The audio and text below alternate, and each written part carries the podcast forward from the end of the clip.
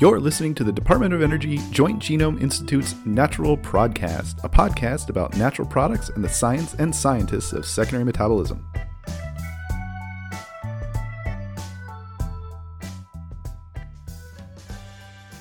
Hey there, this is Dan again. You're about to listen to the third and final part of Natural Podcast primer episodes. This is the third part, so if this is the first episode you're checking out, you probably want to go back and listen to the first two parts so you can understand what's happened so far in the conversation between me and Allison.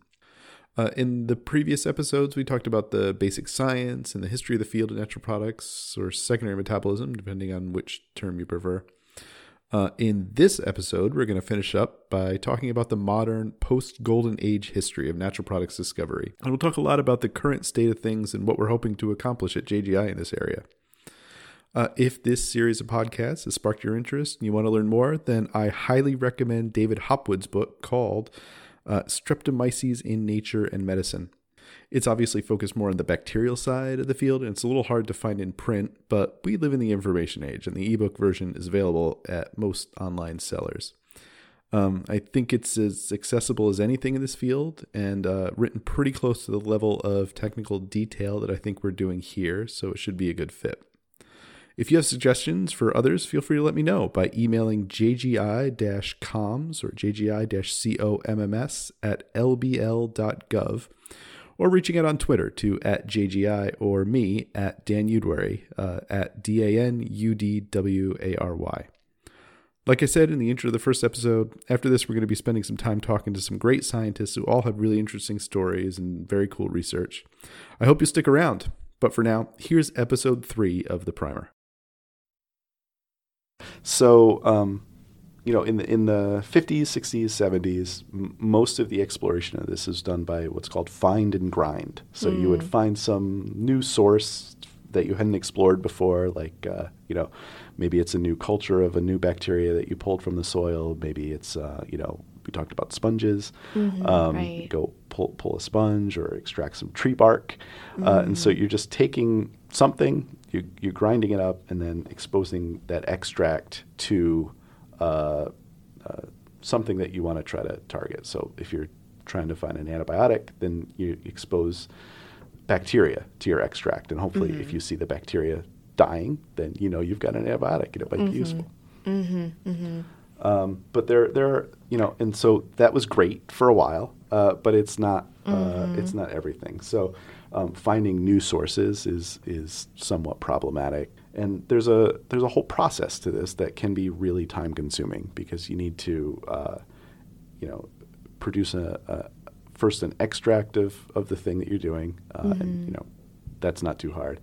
But um, then you need to test it. Some of the testing might be hard depending on how you're doing the testing. Mm-hmm. Uh, if you have a successful test, then you need to go back to your extract and try to purify the molecule that's causing mm-hmm. that that test to be successful, right? Mm-hmm. Because we don't um, drugs are usually single molecules; they are not uh, extracts, and so. Mm-hmm. Um, yeah, in order to, to, to sell a drug, you usually need a pure compound. Right. You need to understand intimately what that's doing so you know it's not doing mm. harm and there aren't side effects. Yeah, I guess you'd use something like a like a gas chromatographer. Yeah, yeah, yeah. Mm-hmm. So so that involves figuring out the structure of that pure molecule, mm-hmm. uh, and that can that can take a long time depending on uh, how the purification goes.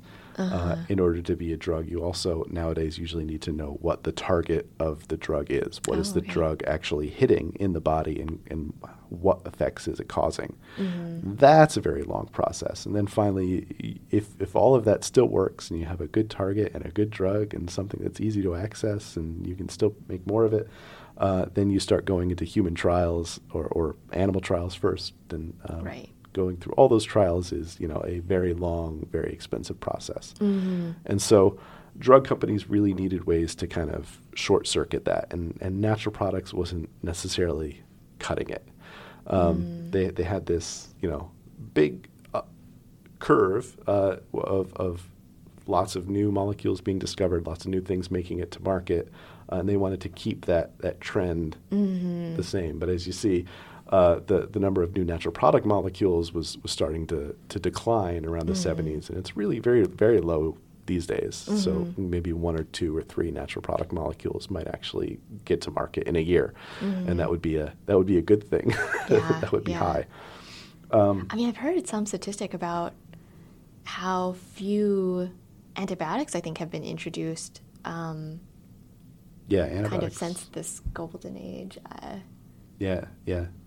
I I can't remember exactly what the number was, but I want to say it was like less than ten since you know a recent decade. Yeah, Um, I, I'm sure that's right. Uh, Hey, Dan here. Just going to interject. Allison asked me to check her stat, and she was absolutely correct. Uh, since 2010, there have been eight new antibiotics uh, added to the market, um, and uh, we get to say that six of those are based on natural product structures.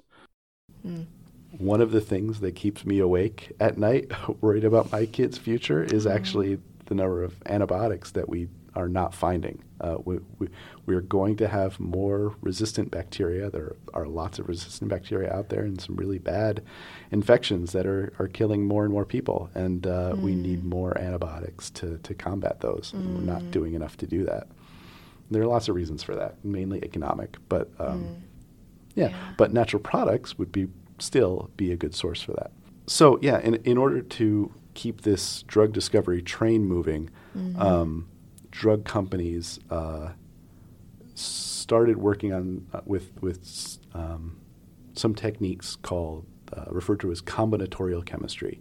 And so, uh, if you can picture um, some really simple chemical reactions where you're just putting two units together in, in, a, in a foolproof way, um, then if you imagine, say, if you had three pieces like an A, a B, and a C, uh, you can make ABC very very easily just by combining A and B and B and C. Gotcha. And you've got a new molecule, right? Yeah. And so if you have a thousand A's and a thousand B's and a thousand C's, then uh, if you've got a robot that can do it all, you can make what's that a, a billion molecules in an afternoon.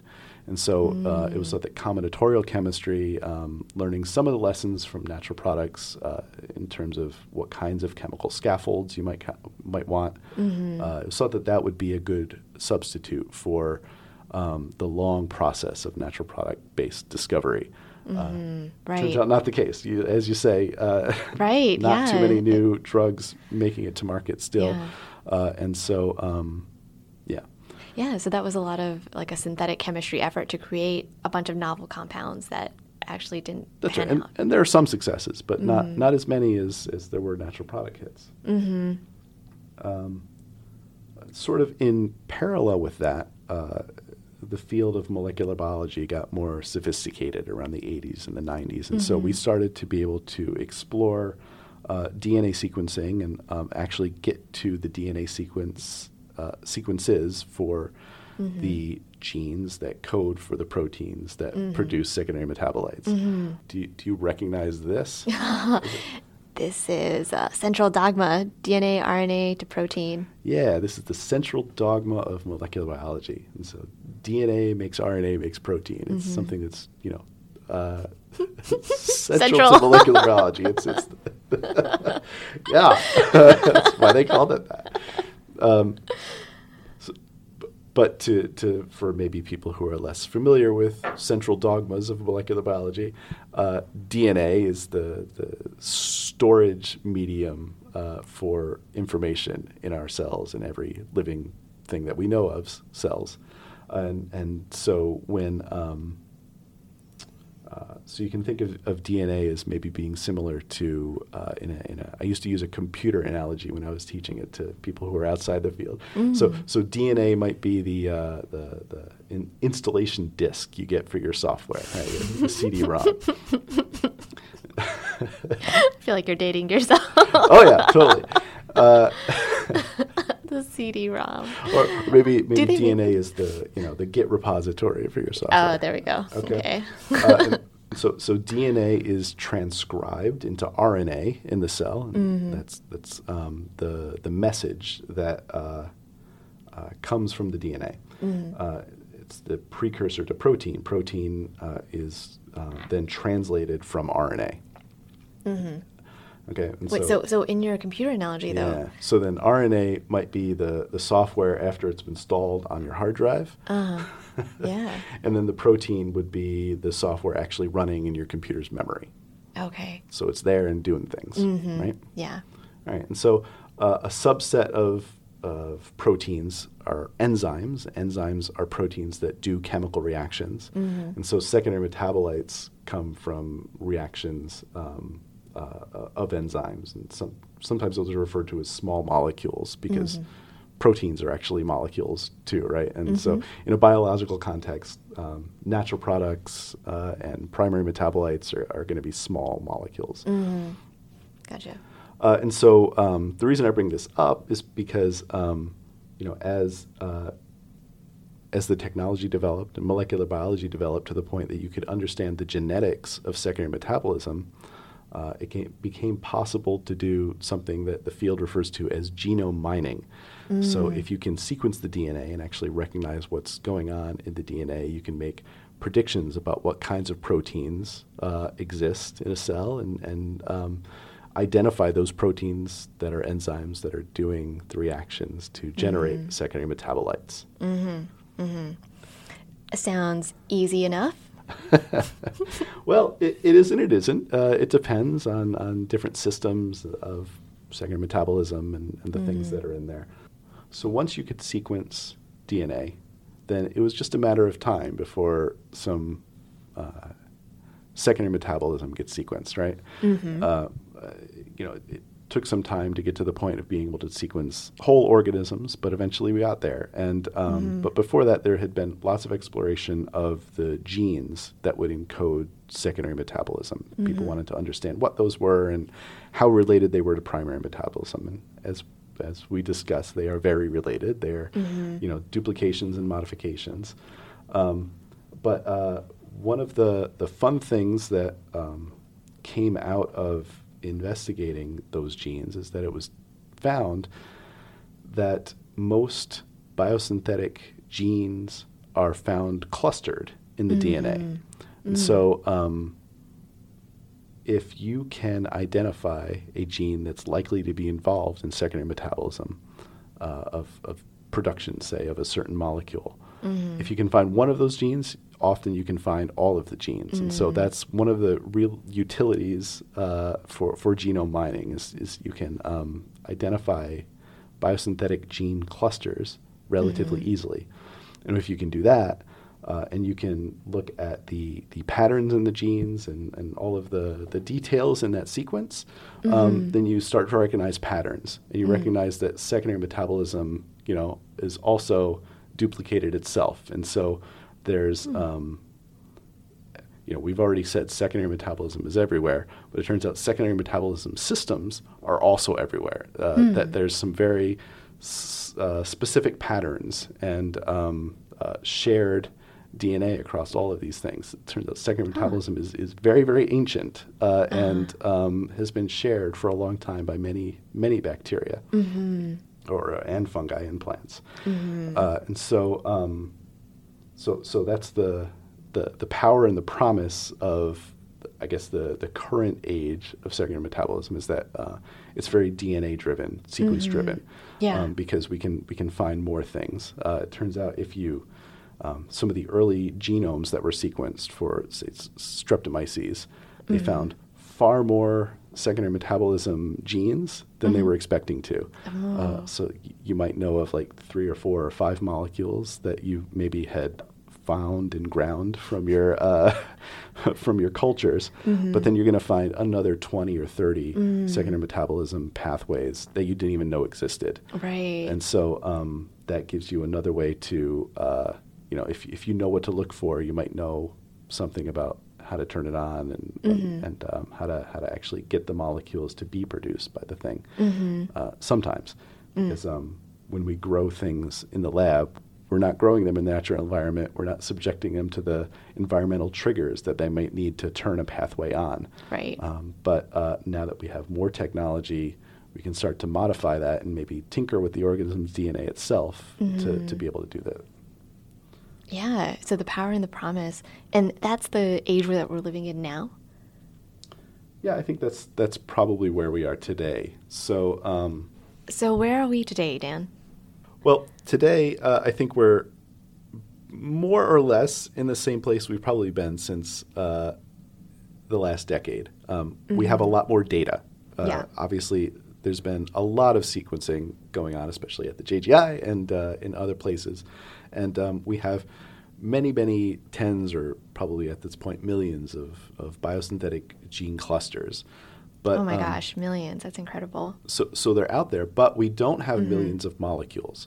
So, right. It, in an ideal world, knowing that something could be produced, you know, mm-hmm. you, you would be able to find it. But it turns out, you know, like we said, that whole process of, of uh, isolating molecules and purifying them um, from, you know, natural sources or natural cultures uh, sometimes is very hard uh, and, and is still not something that we've completely been able to tackle. And so, um, so, so I do want to interject from a more molecular biology perspective. Yeah, like, if you have a cluster of genes why can't you just engineer, uh, you know, a promoter or, or an enhancer or an activator to go ahead and and synthesize those genes within a model organism like E. coli, and have it produce the compounds so that you can test them? Yeah, sometimes you can. Uh, mm-hmm. so, so, sometimes you can do that. Okay. And, uh, and that's great when you can. Uh-huh. Uh, but there are lots of times when you can't. So uh-huh imagine if you had a sequence from a bacterium that um, maybe you uh, had never cultured. That you, mm-hmm. you, took mm-hmm. a sample from a sponge and you had this sequence. Mm-hmm.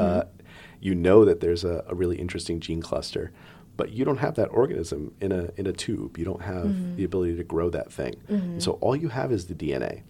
Uh, and so, uh, in order to access that, probably what you need to do is synthetic biology. Right. Uh, that's synthesizing the DNA that would mm-hmm. be coding for that pathway and putting that into an organism. Right. Um, but uh, some of those pathways ne- might not be tractable to synthesis. So, synthesis mm. Uh, is still very expensive and very difficult. Mm-hmm. And it turns okay. out some types of natural product pathways are really difficult to synthesize. So hmm. we've got a picture up here of a um, of the erythromycin polyketide synthase. Okay. And so you don't need to know what all this is, but uh, if you look at those little squares on the bottom, um, those squares are depictions of uh, do- what are called domains within a larger protein. Mm-hmm. And so each of those domains is sort of like a small protein itself. Um, mm-hmm. Some of them are actually pretty large. But uh, they're, they're, this particular kind of biosynthetic pathway are these really, really large proteins mm-hmm. that are basically beads on a string of smaller proteins all strung together. Mm-hmm. And this thing, uh, the, the biosynthesis that happens here is really, really interesting uh, in terms of, of um, well, it's really simple uh, in terms of understanding it because it's an assembly line. Right. You just go down the, the string of beads, and each each bead is doing a chemical reaction, mm-hmm. uh, and then the final product is is released, uh, and you've got this molecule called erythromycin, which is a common antibiotic. Mm-hmm. Or, um, yeah, Ford would be very proud. yeah, uh, but it turns out that if you wanted to say synthesize this thing. Mm-hmm. Uh, Mm. do, do, you notice anything in particular about those squares, those those domains? Well, uh, so they are. Um, re- well, there there are a few things. So they're re- repeated, um, yeah. and it, they're repeated in a similar order. Um, which I could imagine would be difficult for a sequencer. That's right. Or for a sequencing, yeah. For, um, for synthesis, yeah. Yeah, um, synthesis. Um, yeah, these things are very, very repetitive, and those those uh, those domains are very very similar to one another.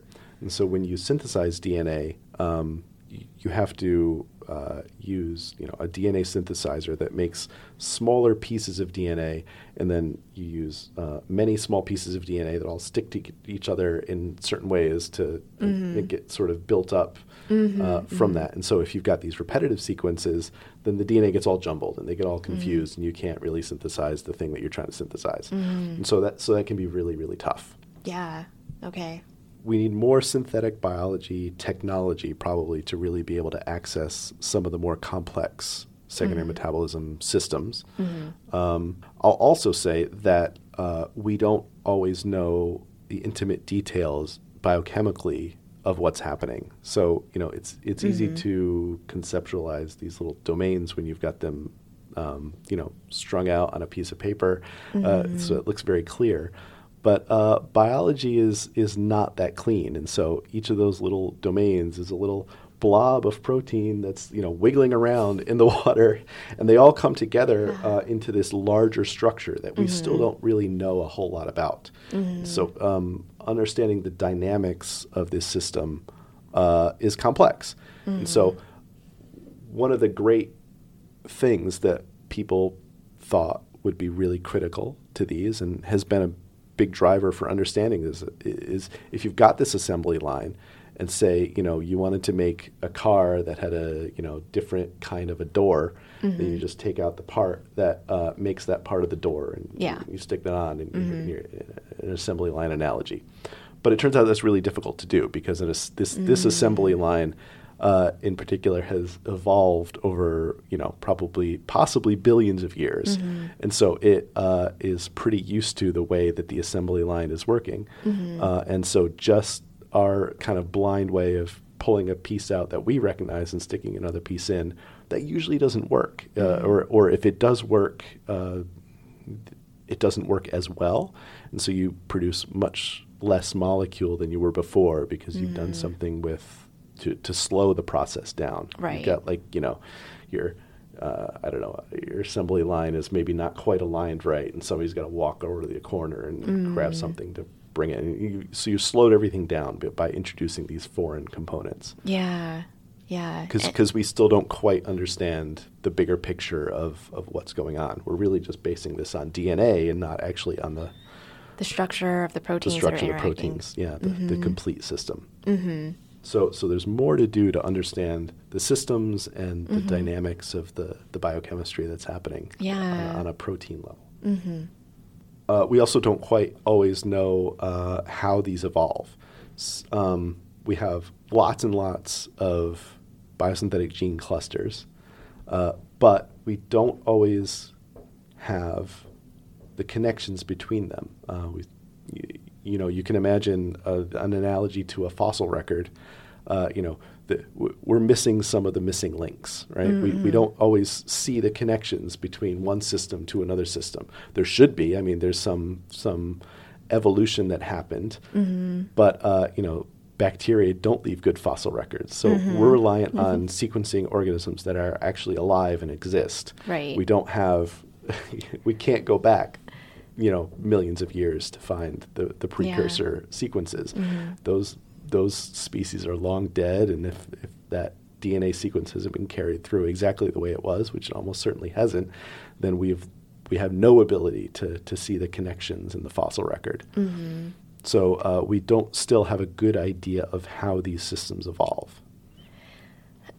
And we want to be able to better understand how these particular secondary metabolites arose in evolution. Uh, yeah, I think I think the important driver is to imagine um, if, let's say, you knew you had a molecule, mm-hmm. and you knew uh, that if you made this this change, which might be a small change, might be a big change. If you could make this change to the pathway, uh, then you could make a molecule that worked better as a medicine mm. or um, who, who knows for whatever reason if better in terms of uh, you know utility for mm-hmm. some reason. Yeah. Um, and so the the promise of understanding biosynthesis is that you would maybe be able to make that alteration to mm-hmm. an existing pathway to produce a molecule that you want. Mm-hmm. Uh, that we'd be able to do really complicated synthesis using biological systems. You know, the, if if we had had the fungus that was making the Taxol uh, rather than the tree, mm-hmm. if we had mm-hmm. found that first, it would have been much easier to actually have Taxol and not have it be a really expensive uh, drug. Mm-hmm. So, so that's been the promise is that we can see these systems, we can see how they work. We can't always see how to make the changes to make them do whatever we want them to do, mm-hmm. and that would be that would be really useful in a lot of ways in terms of of um, you know just being able to harness nature to do complicated chemical reactions for us. Mm-hmm. And if we understood the evolution of these biosynthetic gene clusters better, then we might be able to engineer them in the ways that we want. Exactly. So, given those challenges, like where do we go from here? I mean, I know a lot of sequencing is is needed to be able to map that evolutionary tree to better understand these pathways and how they um, produce these amazing products. But what what else, and what can everybody do? Well, I'm glad you asked. And so uh, the JGI has, as part of its five year plan, um, the JGI comes out with plans for itself over like, time. Like a good organization like does. any good organization does. And, and we expect to be around for a long time. And so we, we want to think about what the important things that the JGI could be doing for the future. And so the JGI has decided mm. that secondary metabolism is an important strategic thrust. We think by exploring more aspects of secondary metabolism within our organization, we can develop new technology and, and mm. drive uh, different parts of the organization uh, to do better science. Mm-hmm. So, um, yeah, so the JGI is uh, working on lots of different aspects, uh, or, or, intends to work on lots of different aspects of secondary metabolism. We, we're, we have drivers to to uh, we find more biosynthetic gene clusters, and we would do that by sequencing more things and more things that we know produce secondary metabolites that m- would be of interest. Mm-hmm. Um, we want to do more with uh, predicting the products of all of these biosynthetic gene clusters that we've already sequenced. And mm-hmm. so, uh, you know, I've got a large mm-hmm. database of millions of different biosynthetic gene clusters, and wow. we don't always know what the, the endpoints of the chemistry is. We can make some mm-hmm. guesses, but we'll have to do some technology development to, to try to improve that. Mm-hmm. Um, like we talked about, uh, some of these things are very repetitive, and so that makes actually just the sequencing in the first place difficult to do. Mm-hmm. So if we can make more technology, or if we can improve technology for assembly and cloning and expression, we should be able to actually make uh, the chemical products of some of these biosynthetic clusters that mm-hmm. we're interested in. Um, characterize what those molecules actually are, and, and then what their their function might be, whether that's in nature mm-hmm. or whether there's some utility for for humans in any other ways. Mm-hmm. Um, uh, that's what we intend to do. But in order to do that, we need partners. And so uh, mm-hmm. uh, the secondary metabolites science program is three people. we, we, use a lot of the technology that already exists within the organization in terms of the sequencing and, mm-hmm. and, um, uh, and the metabolomics, synthetic biology. Uh, but we need uh, people from outside the JGI to, to come to us with projects that will help us uh, actually drive this this strategic thrust that we're we're interested in doing. Mm-hmm. Um, so w- we need the community, and uh, one of the other great things about secondary metabolism that I have I have always loved about the field is that it involves all aspects of biology. Um, mm-hmm. Um, you know, I've personally been able to work in genomics, in protein structure, in DNA, uh, you know, s- synthetic biology, mm. uh, synthetic chemistry, molecular biology. so anybody could get involved in this field. Anybody who works in some kind of mm. biological research mm-hmm. has the opportunity to, uh, you know, use use that research towards secondary metabolism aims, mm-hmm. Uh, and um, and, and we need new people. We need new people from outside the field to, to come to us with new technologies and, and uh, new kind of ideas about research that maybe hasn't been done in secondary metabolism before, and that, that drives the field forward. Mm-hmm. So, what we're going to be doing with this podcast then is, yeah. is try to find those people in the community, people that we already work with at the JGI in terms of projects that the JGI already has underway, uh, and also find you know the the good scientists in the field that we we know of and talk to them about what they think the field needs and what they've done in the past and and maybe what JGI can do to help drive secondary metabolism as a field forward and do more good science. Yeah, it's an ambitious vision, you know, driving a whole field. But I think you're already doing it. Uh, you know, with me, I see just in our discussion today how interesting and vital secondary metabolites are. And it's such a pleasure to be here and be able to discuss this incredible natural diversity that we have at our fingertips. Um, so I'm, I'm very excited to learn more and hear more about what JGI and collaborators are discovering. All right. Well, I'm, I'm glad you're on board, Allison. and, uh, I hope we can keep you entertained. Yeah, yeah, me too. I'm sure you will.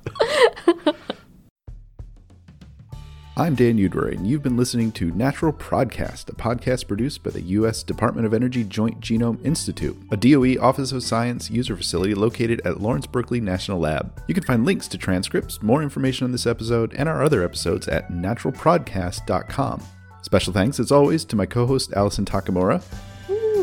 If you like Allison you want to hear more science from her, check out her podcast, Genome Insider. She talks to lots of great scientists outside of secondary metabolism, and if you like what we're doing here, you'll probably enjoy Genome Insider too. So check it out. My intro and outro music are by Jazzar.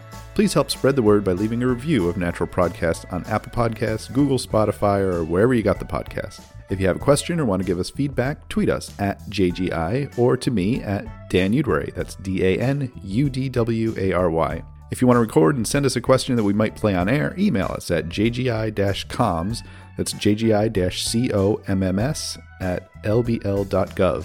And because we're a user facility, if you're interested in partnering with us, we want to hear from you. We have projects in genome sequencing, DNA synthesis, transcriptomics, metabolomics, and natural products in plants, fungi, and microorganisms. If you want to collaborate, let us know. Find out more at jgi.doe.gov slash user-programs. Thanks, and see you next time.